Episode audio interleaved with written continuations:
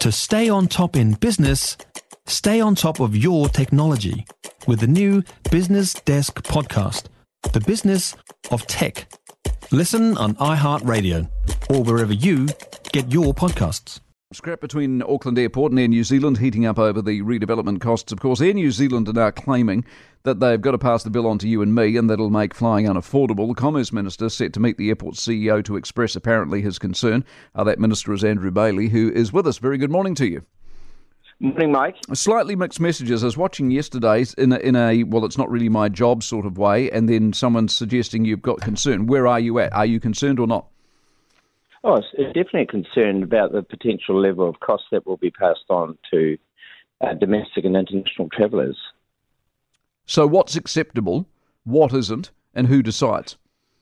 Well, the, the people who should decide is the Commerce Commission. So, they're going through a review at the moment. Their initial findings will be due in May, and then they'll be publishing their final findings in September. So that that's their role to go through and do that. Is part of the problem though they can only look out? Is it five years they look out, and this is well past five years? Therefore, we're into the land of never, never.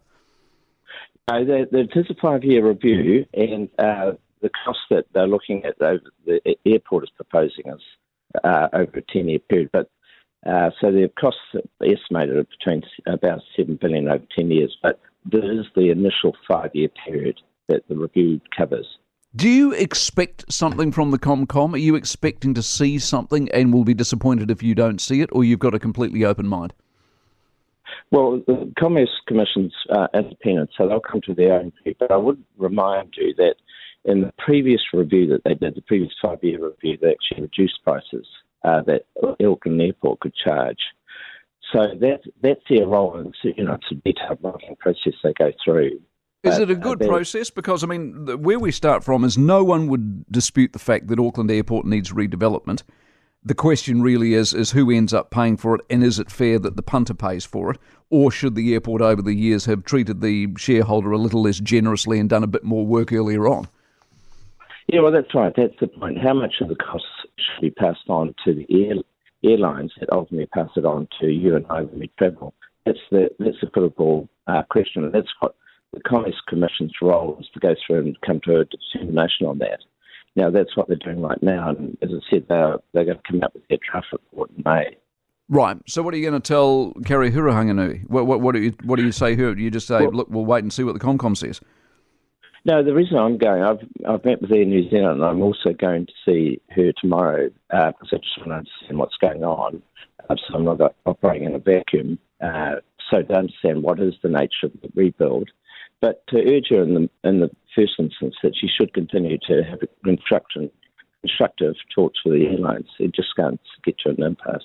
I don't know that this is even in your domain, but there's a lot of feedback this morning suggesting that Air New Zealand, uh, two things actually. One, that they're protecting their patch and, you know, they're, they're, they're, struggling anyway. But two, that they expand into somewhere like Christchurch, use Christchurch more and be less reliant on Auckland. Does that potentially make sense or not? But no, that's an operational decision for Air New Zealand. But the question of a level of capital spend around redevelopment of airports is a perennial problem.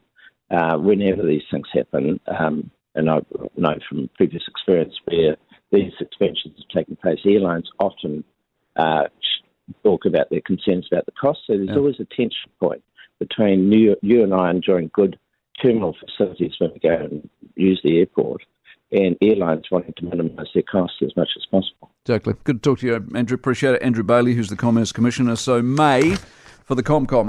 For more from the Mike Hosking Breakfast, listen live to News Talk ZB from 6 a.m. weekdays or follow the podcast on iHeartRadio. If you enjoyed this podcast, you will love our New Zealand Herald podcast, The Little Things, hosted by me, Francesca Rudkin, and my good friend Louise Airy. We focus on all the little things that you can do to make a positive impact on your life and to cut through the confusion from the health and wellness industry. Join us every Saturday to hear from the experts for all the tips and advice you need. Just search The Little Things on iHeartRadio or wherever you get your podcasts.